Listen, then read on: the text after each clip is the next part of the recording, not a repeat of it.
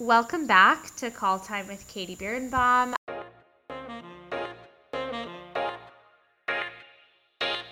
I hope you enjoyed my conversation with Megan Fairchild last week. I know I was fangirling the whole time, but I'm really excited to have a guest today on the other end of the spectrum. I've been wanting to get more playwrights on the show for a long time, since the success of my episode with my dear friend Natalie Margolin. So I'm going to be chatting today with an amazing playwright, Andy Bragen. Let me do a little intro into who Andy is before we begin and before I bring him in, for those who may not be familiar. Andy grew up in New York City, like me, so we'll have a lot to talk about, and a lot of his plays touch on that theme. He got his M F A from Brown University. As a playwright, he's been honored with workspace and process space residencies from the Lower Manhattan Cultural Council, the Clubbed Thumb Biennial Commission, the Tennessee Williams Fellowship from Sewanee, the University of the South, the New Voices Fellowship from the Ensemble Studio Theater, a Dramatist Guild Fellowship, and a Berkeley Rep ground floor residency.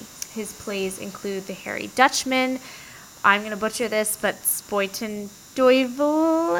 What language is that in? Uh, I think it's Spuyten Duyvil, but it could go either way. It's Old Dutch, I think. Love it, love it. Game, Set, Match, and This Is My Office, which received a Drama Desk nomination for Best Solo Performance. He often collaborates with jazz saxophonist and composer John Ellis, and he's taught at many universities, including where he teaches now at Barnard College. And he also recently started his own theater company, so we will have a lot to discuss. So without further ado, even though I've asked him questions as I've been introducing, Andy Bragen, welcome to the show. Thank you so much. So glad to be here. I'm so happy you're here and that we could get connected. Is there anything, first of all, in your bio that's major that I missed? You know, this is cobbled together from your website and various other things. Well, let's see. I was, I guess, uh, two things. I was a member of New Dramatists. I'm an alum of New Dramatists, which is a wonderful organization. And uh, my play, Notes on My Mother's Decline, was the most recent uh, play which I had up. And This Is My Office and Notes are in, are published together right now. So that, those are the main things. And that's what that's how I, Andy was kind enough before we did this interview to send over, you know, the book. I have it right here. And we got connected through New Dramatists. So there you go. I want to start at the beginning, Andy, a very good place to start. And something I'm curious about when I have playwrights on the show is this question of, like, did theater come first or did writing come first? How did how did your interest in these in these dual passions come to be? I think that uh, a little of both. I think in terms of something I was doing, writing probably came first before theater. But I went to a lot of theater as a child. My mother, who taught at Baruch College, was a member of Theater Development Fund, or T D F. So we used to go see a lot of plays when I was a kid, ranging from, you know, I think one of the original American Buffalo productions to True West to uh, Moose Murders, which is the worst reviewed show ever on Broadway. So all sorts of all sorts of plays, musicals, all sorts of stuff on and off Broadway when I was a kid. And was there, can you think of like a light bulb moment you had when you saw something, when you were like, that's what I want to do, or did that come later? I think that came later. I think it came in college that I started writing a little bit. I was acting a little bit, and Tina Howe, the playwright, came down to the college I was at to do a sort of, to help put on some new plays, and they didn't have enough uh, parts for women in those plays, so I wrote a monologue that was loosely based on my uh, hypochondriac grandmother and her life in Mississippi, and uh, I guess uh, when her husband shot himself in the foot, which uh, wasn't actually true, but might as well have been, because it was a pretty crazy family down there. But so I got to watch that monologue get staged, and that's what really hooked me, is seeing a piece I'd written performed. And it seems like you return to the monologue form or variations on the monologue quite a bit. Is that something you see in yourself? Is that sort of self-conscious? Would you identify with that statement?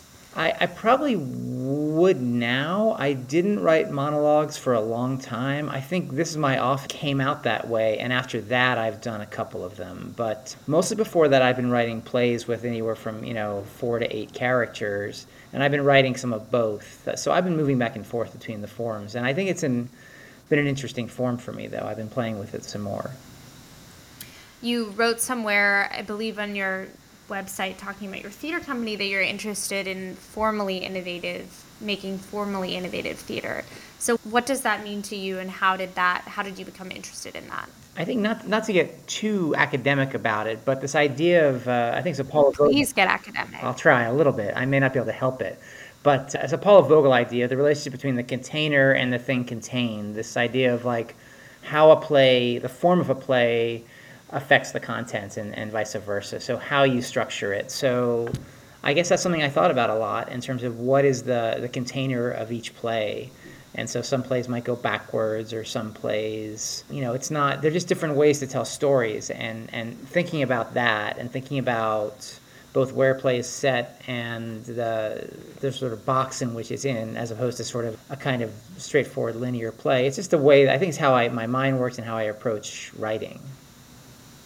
Yeah, it's really interesting. When when I had a different playwright on months ago, we were talking about the difference between writing for T V and writing for theater, because as I'm sure you know, so many playwrights are now jumping ship and, and writing for T V or film.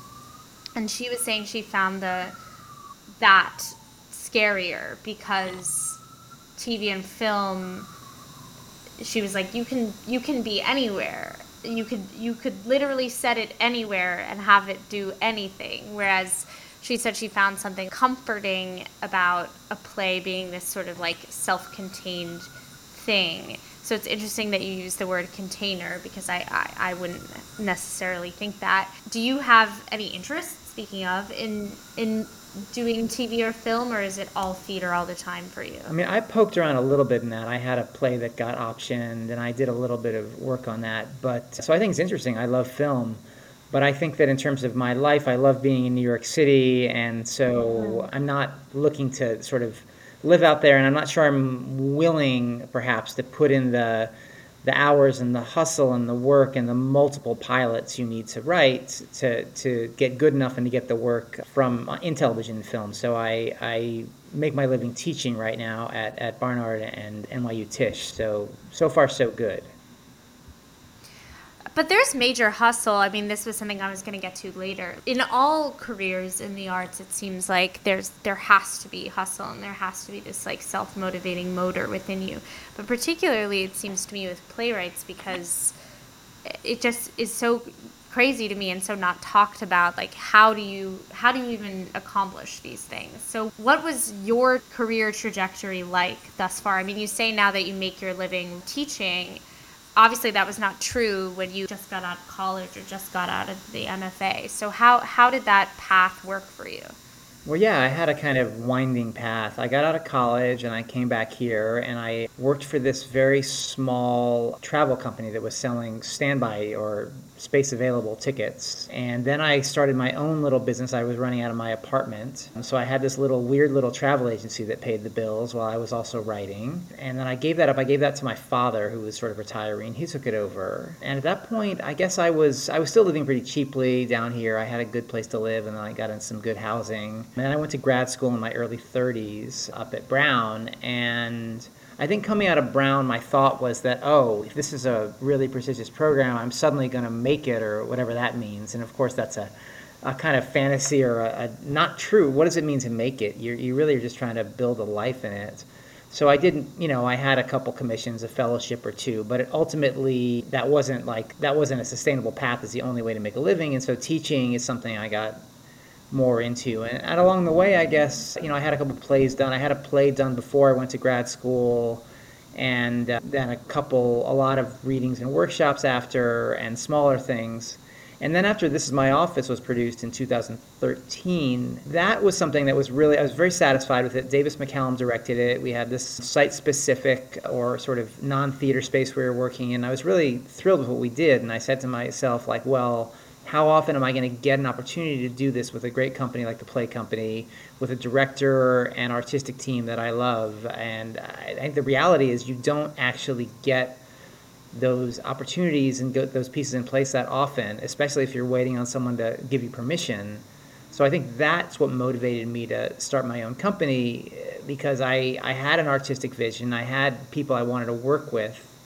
And so I wanted to figure out ways to do that for myself. And so that, so with two productions now, a play called Don't You Fucking Say a Word in two thousand sixteen, and then Notes, which was a co-production with The Play Company.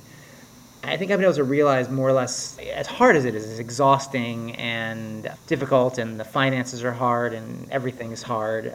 But artistically, it's been really very satisfying to take that path. Yeah, so talk to me about that. I mean, I think it's very rare that playwrights start their own theater companies on top of everything. And I saw in your mission statement that you talked about a disappointment with the direction the theater industry is moving, that you said more theaters are focused on administration almost to the exclusion of the production of art and artists. Can you talk a little bit more about that, or mm-hmm. where you see the industry moving?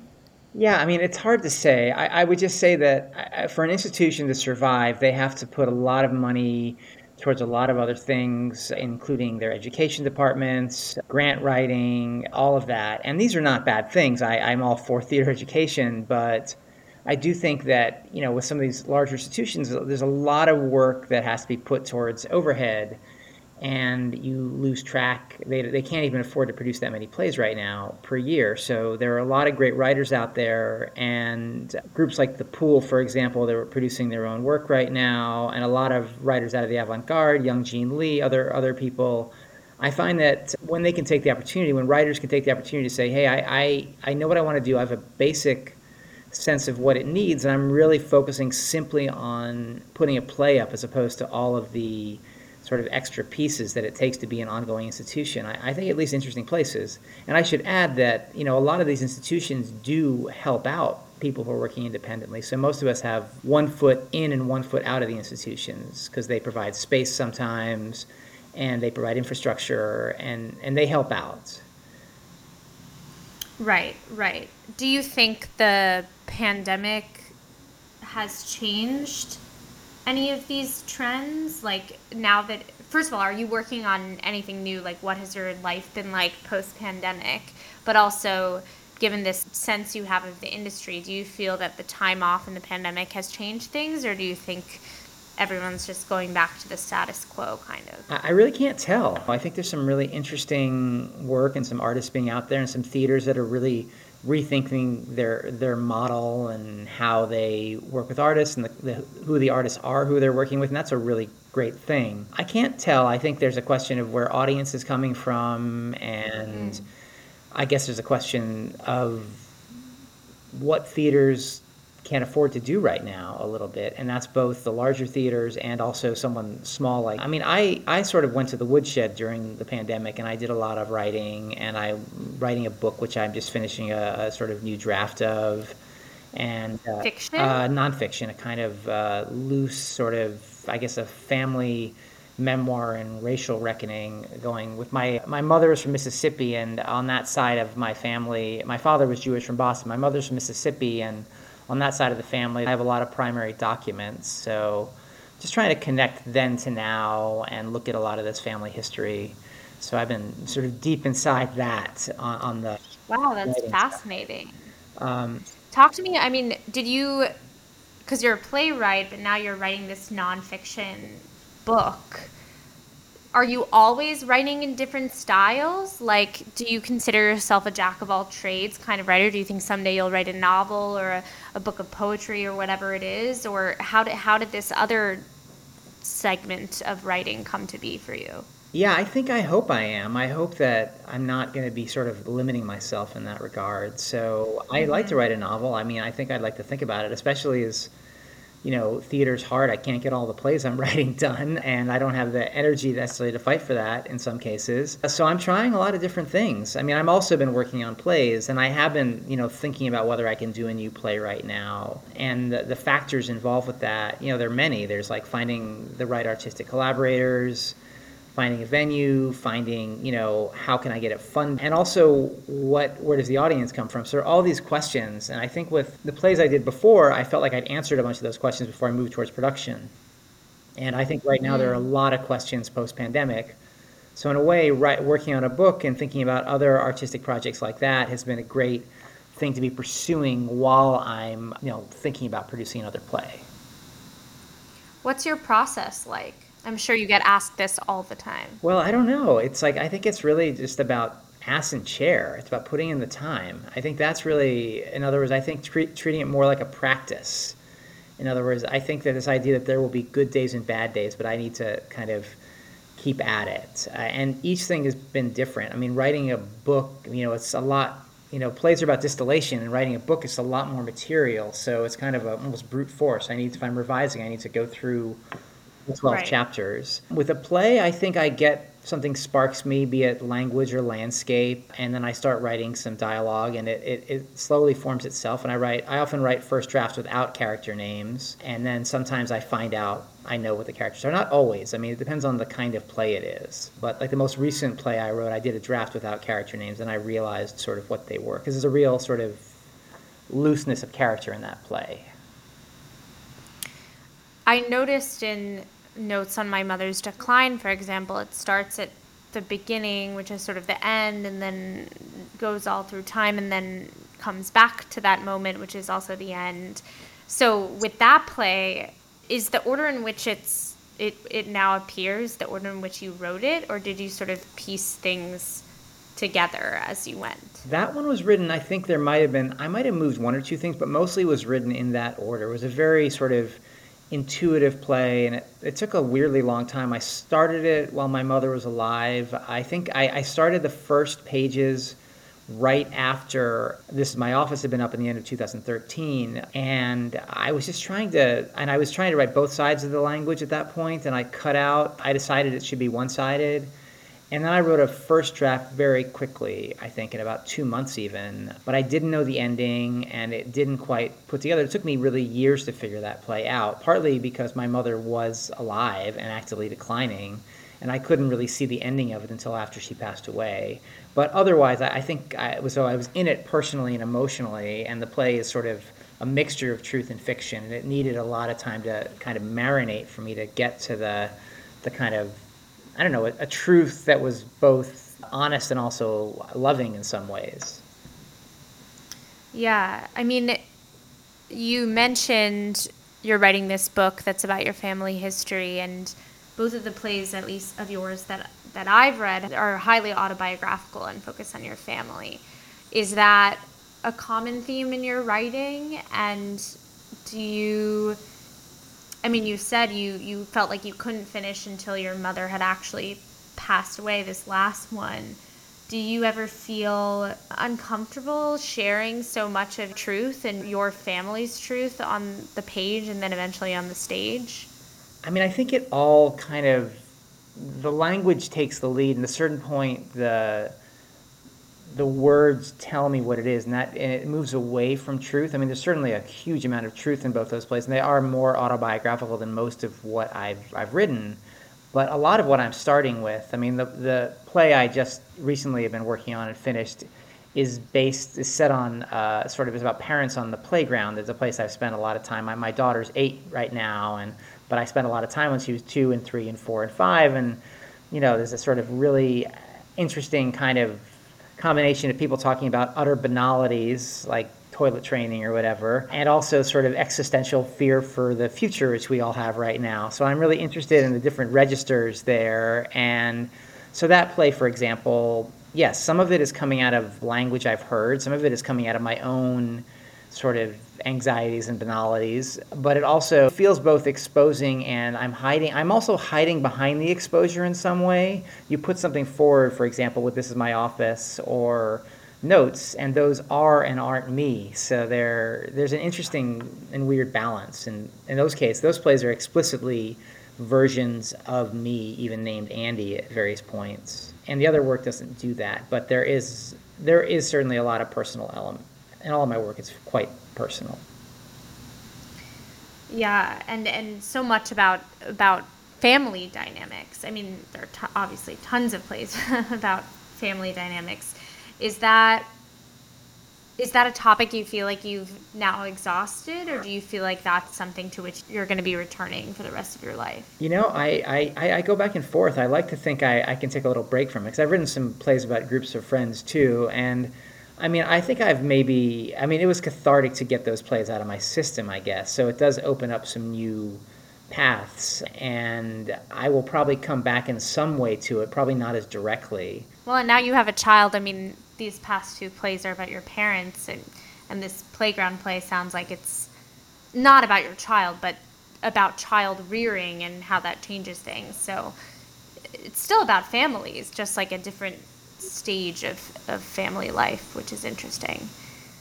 I think that's right. I think, I mean, the perspective of being a parent is is very different for me. I think, you know, so much of my life I thought of myself as somebody's child or somebody's son. And to think of oneself as a as a parent or a father, I mean, it's also being older, it is a different way of seeing the world. In some ways, it feels a little less, for me at least, I can't speak for others, it feels less narcissistic. It's less about me. It's more about someone else's future and thinking about what what will the world will be moving forward.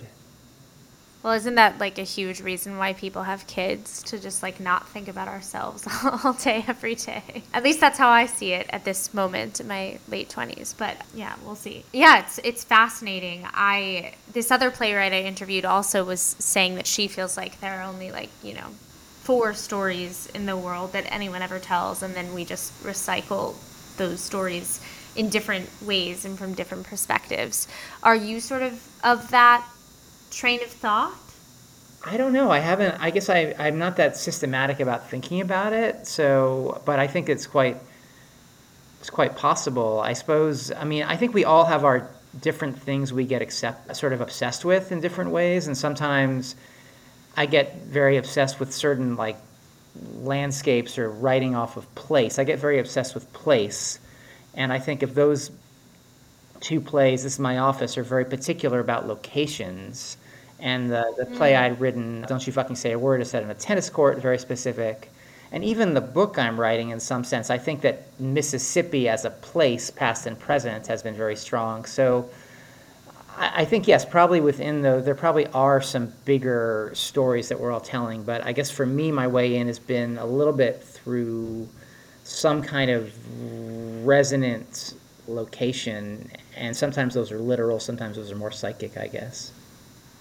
Yeah, earlier you mentioned language and landscape, and I didn't know whether you meant landscape literally, but I guess that is what you mean literally. So interesting. So when you're inspired, you, you would say normally you're inspired either by someone's actual diction, like language people are using, or the physical place that you're in or that you hear about or whatever it is. That's really interesting. So you feel like when you're inspired, the language comes first before the ideas even? Like, it's not like you sit down and say, I'm going to write a play about family. It's more like, oh, I heard my mother saying this interesting thing the other day. Yeah, I think a lot of times I just write down language, and that will sort of lead me to character. I mean, I think character may be embedded in that, but I think you find something about, like, I guess the language of my mother was certainly very vivid in my head. Language of the playground was very, very much in my head, but also the location, the feeling, and the smell of it. And, and This Is My Office was very much inspired by that location. In other words, before my father even entered that play, I was very inspired by, I think it started with being in this weird, empty Lower Manhattan Cultural Council office, this sort of half-abandoned giant space that I started yeah. wandering through and imagining writing a play for that space. And then that brought my father in, because my father had worked in offices and he had passed away, you know, two or three years before I'd written the play. So I didn't know I was going to be writing about him, and, but the space kind of brought him there. Were you always writing down language that you heard that you found interesting, like even when you were young and you had just started writing?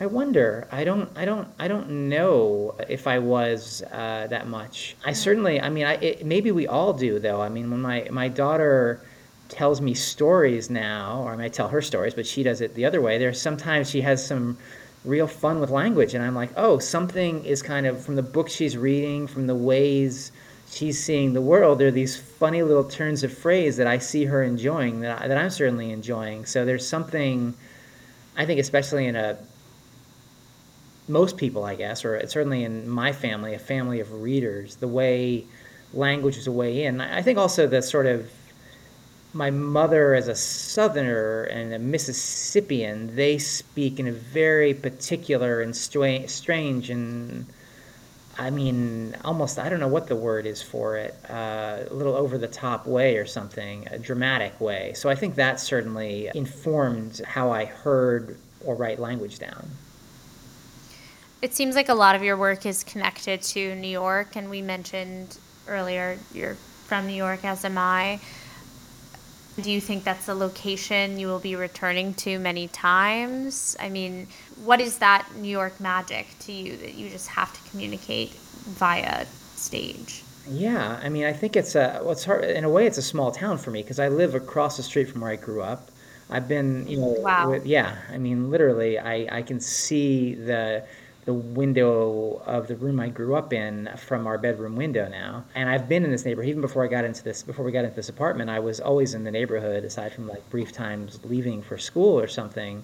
So I have a real connection to this place, know the place that was there before the place and the place and people, neighborhood. So it, it feels like a small town to me in some sense. And of course, Mm. I, I love the city, and I think, you know, you watch it over years and decades go through some changes, some that are very good, some that maybe seem less good.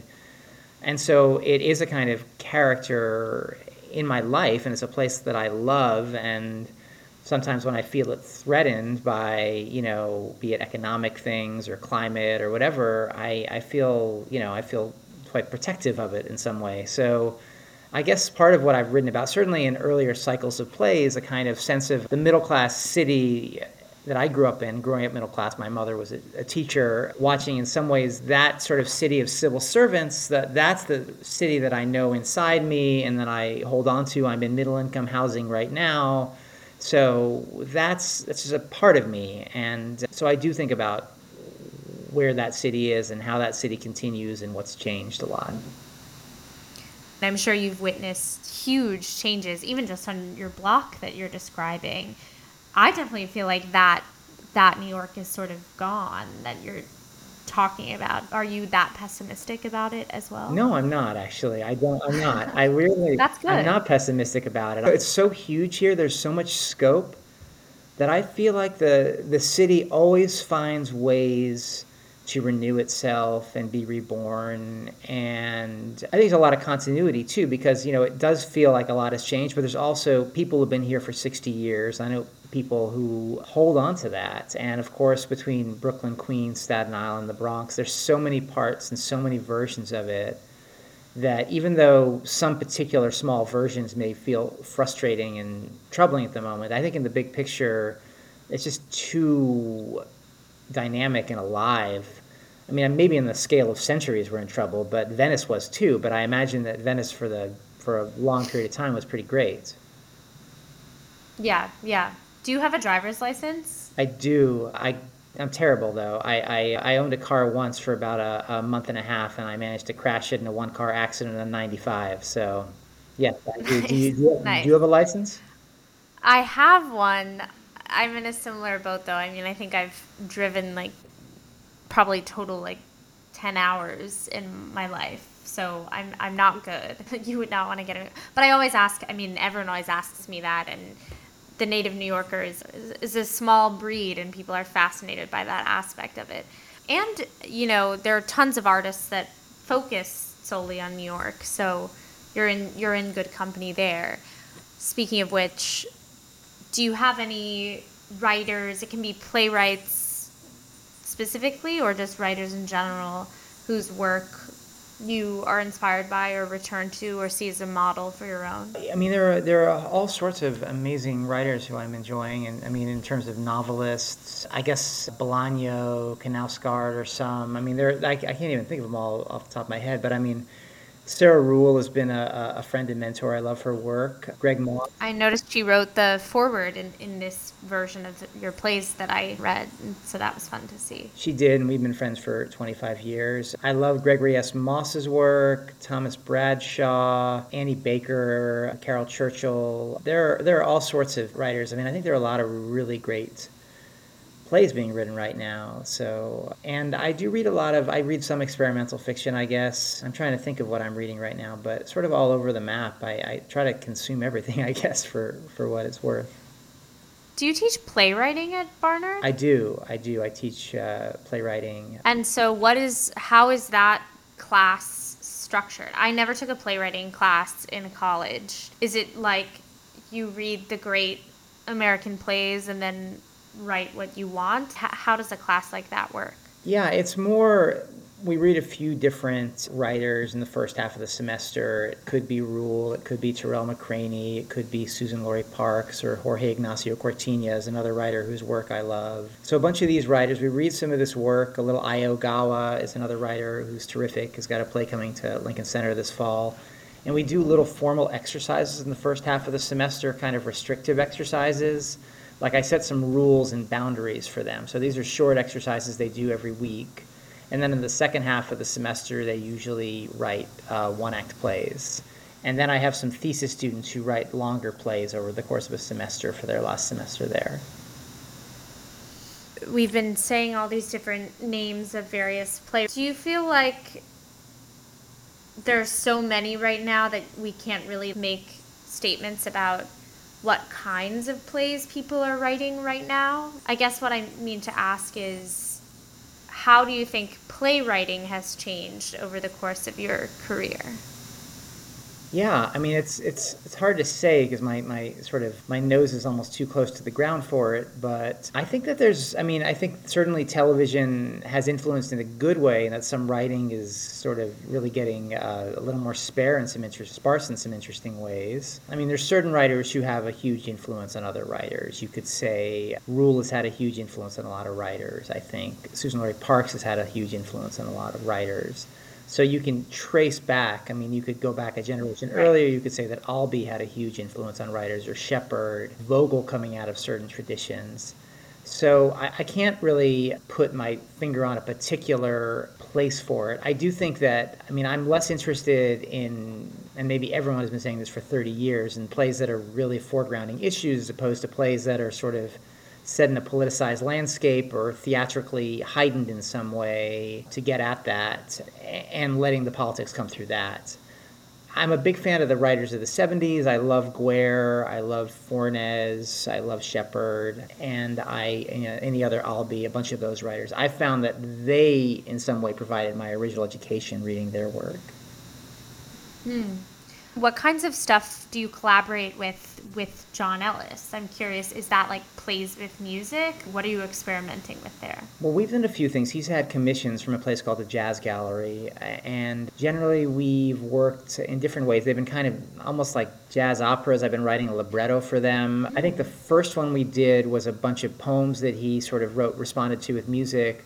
The second one was a piece called The Ice Siren that we wrote together, where we tried to write something that was... Uh, kind of imagining almost like a Tim Burton kind of nightmare, and I I wrote words for it. We kind of I came up with a story and wrote the words, and he put music to that. And then and then our third piece called Mobro, we we built it together, and it was based. There was a famous garbage barge in the nineteen eighties that left New York with a bunch of garbage to bring it to North Carolina, but they wouldn't let it land, so it sailed to New Orleans, Belize, Mexico, and it kept getting turned down before coming back to Staten Island and getting burned.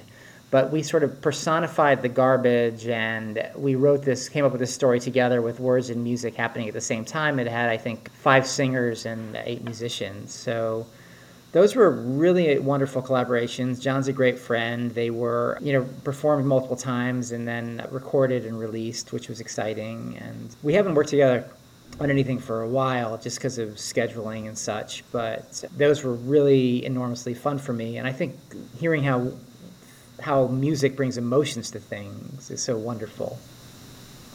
Totally. I mean, I come from musical theater land, so I have my own, you know, opinions and, and soft spot for the way music and, and speech can work together, so that's exciting. And I personally think that we're moving in a direction where people are are not poo-pooing musical theater as much, which I think is good. But to step off my soapbox for a second, do you have any advice for young playwrights or even just people who are interested in becoming a playwright who may be listening? Yeah, I think most of it is the sort of stuff you already know, which is read everything, go see a lot, and I think find your collaborators, which is not, in other words, I think it's not about looking up high for someone who's established. It's about finding the people whom you know and sort of rising together in concentric circles and, and, and making things. I guess the other thing I would say is, like, one thing that Emily Morse at New Dramatists talks about is, like, don't ask for permission. Don't wait for someone to choose you. And this idea that the industry is going to sort of take care of you. The industry, it's not the industry's job. The industry is simply doing what it needs to do to survive and make work, and people will find your work. But I think you can't wait to be chosen. You need to make your own work and do what's important to you and let that lead you forward as opposed to what you perceive as the prestigious thing. Yeah, I think that's really true. I'm glad you mentioned that collaboration. Do you, and clearly, I mean, you started this theater company probably with that in mind. You must view the relationship between playwright and probably director as one of the most fruitful and, and sacred relationships in the theater. Do you constantly seek directors that are sort of on the same page with you, or do you feel like you have your conglomeration of people that you've worked with before and you sort of keep them in your toolbox? Well, I think I'm always looking to meet new collaborators and new directors, because I think everyone's very busy, especially if you're working, as I probably am or will be again, working on a smaller scale if I'm doing it independently. You want to work with people who are have the, the time and the energy to do that. So I think there are a lot of really interesting younger artists out there. And so I'm trying to sort of continue to expand my network and sort of figure out different models for working. Does every, you know, what does it mean? Does every show need to be done on a equity contract over a month and a half? Maybe there's something different. Maybe a show is actually just uh, five performances. Maybe it's non-union or non-actors in a different venue. Why am I, you know, all these things that are sort of assumed in what a production is going to be, either through an institution or on your own. And I'm trying to sort of define ways to, I guess, especially in the post-COVID time, I'm trying to think of ways to think outside of the assumed ways of working. And I, I haven't figured that out yet or what that actually means, but that I'm trying to be really open to thinking differently as opposed to sort of assuming I know what I know. Yeah, I think we we are in an exciting moment in the industry right now in that way, because I think many people are having those conversations and with themselves and with others and trying to think outside the box, how can we do this? I'm curious because this has come up every time I've I've worked on a new play or a new musical. What do you see as the role of the playwright in the room when the play is being worked, shopped, or worked on?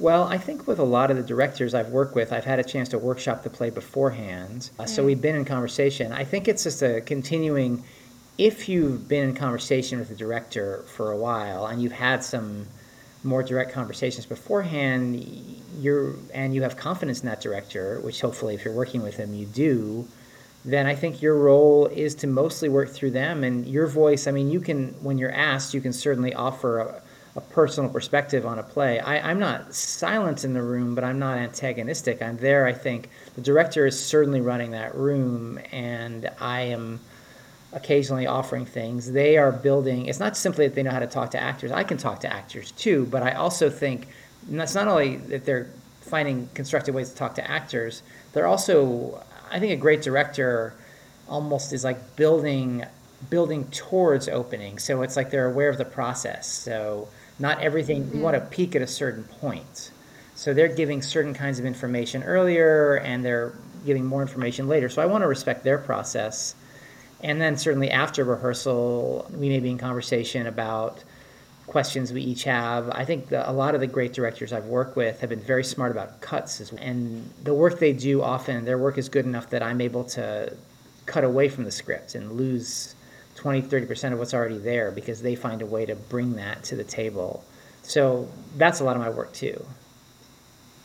Totally. I was going to ask this earlier, but I think I got off track. I definitely think of, when I think of like what is a playwright or even just a writer in general, I think of it as a very solitary experience. Like, you sit on your laptop or however you write, and you write by yourself, and then that's sort of it. Is that your experience of it? Is it lonely? Or because of playwriting, where you're you're producing these new plays of yours and you're in the room, you find it more collaborative? Well, I, I think I love collaborating. I think there are a couple different ways that it feels collaborative. One is if you do a workshop, and New Dramatists was great for that, and I'm I'm sad that my time there, my residency, has come to an end, because it was wonderful. I did workshop a lot of stuff, and sometimes informally I'll get together and hear stuff. I'm also part of a, a writer's group, which has oh, been wonderful. Good. We call it the Pickle Council, because we have to bring pages or pickles or little problems. So Sarah is part of it, among other people, and we all are in different sort of moments in our career, and we have different challenges and different things we're working on. But that, especially during uh, COVID,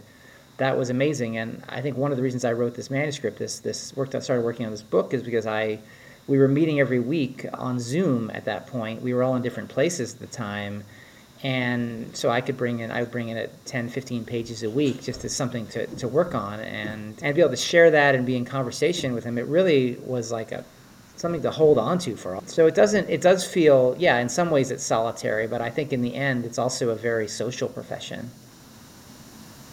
Yeah. So on,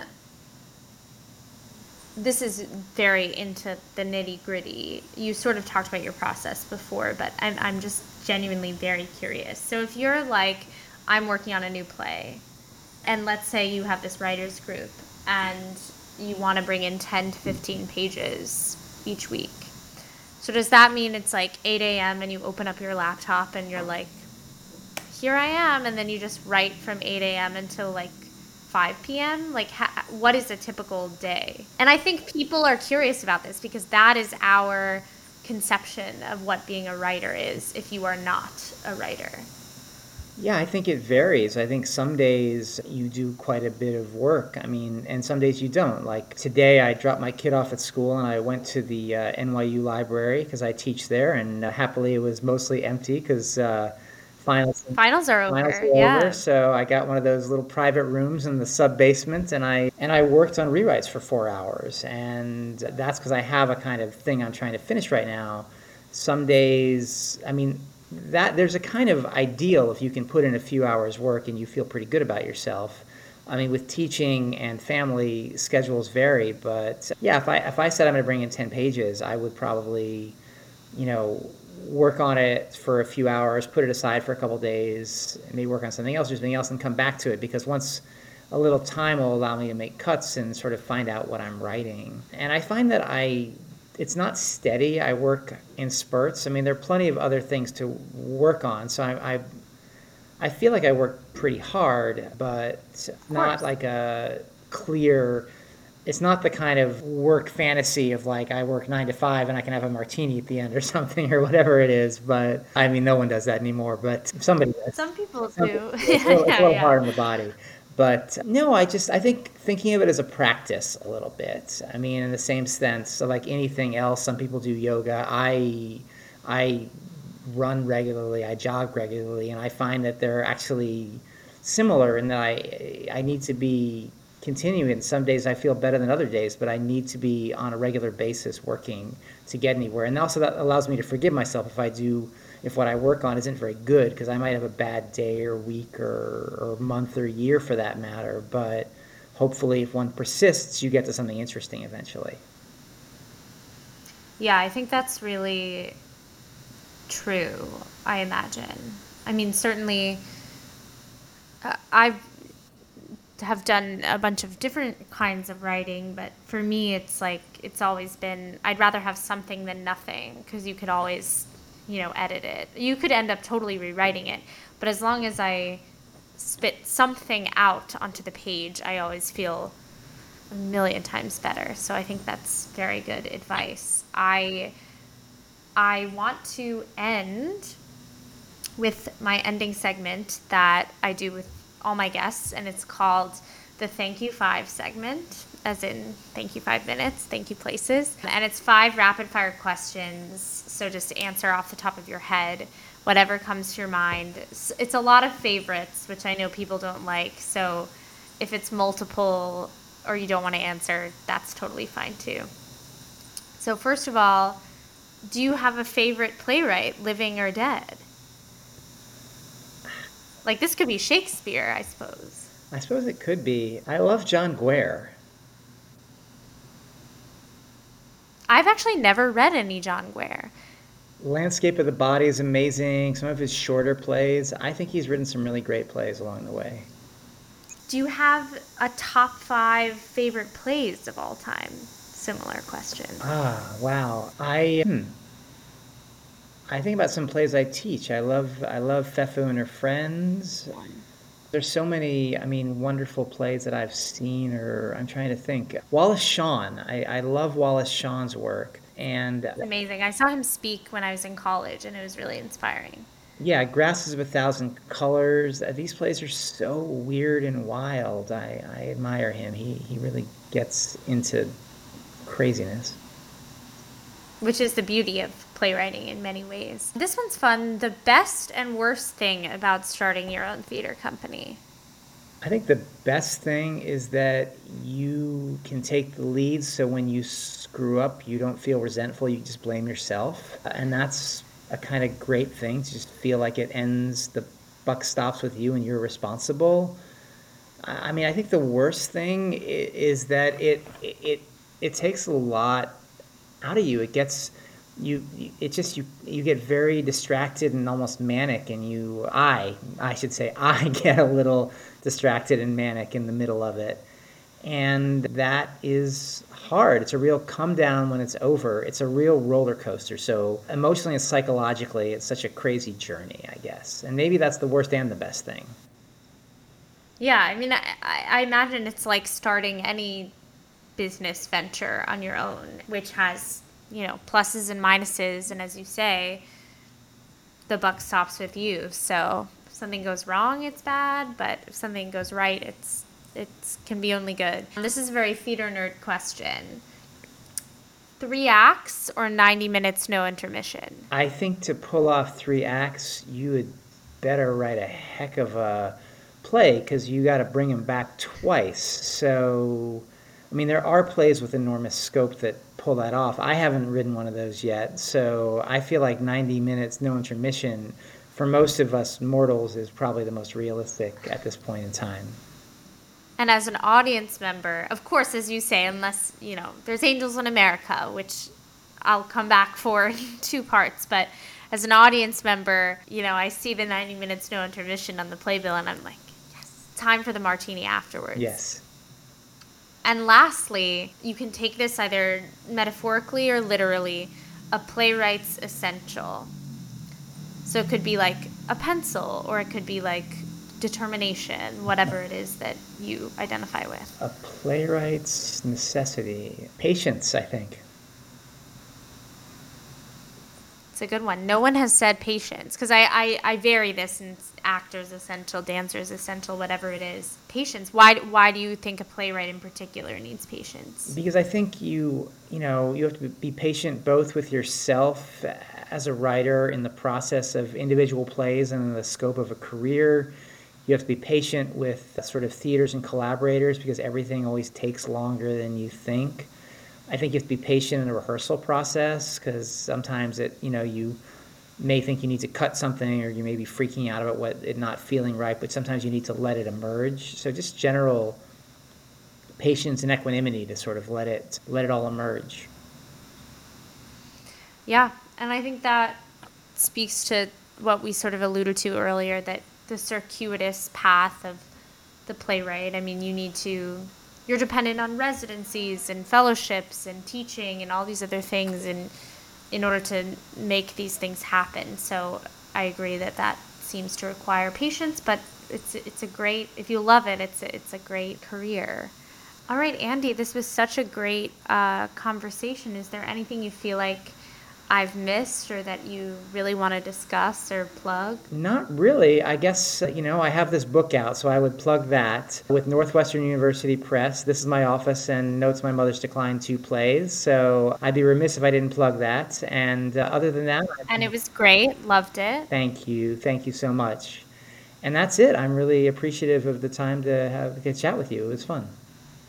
Yes, thank you so much. Yes, everyone, I encourage everyone to order or purchase this This Is My Office and Notes on My Mother's Decline, two of Andy's latest plays. And when do you think, do you have a title for your nonfiction book? Uh, it's called yeah. Mosley, and it's at, that's my middle name, and that's the sort of name going way back in the family. So I, I'm just finishing. I have not sold it yet, so who knows?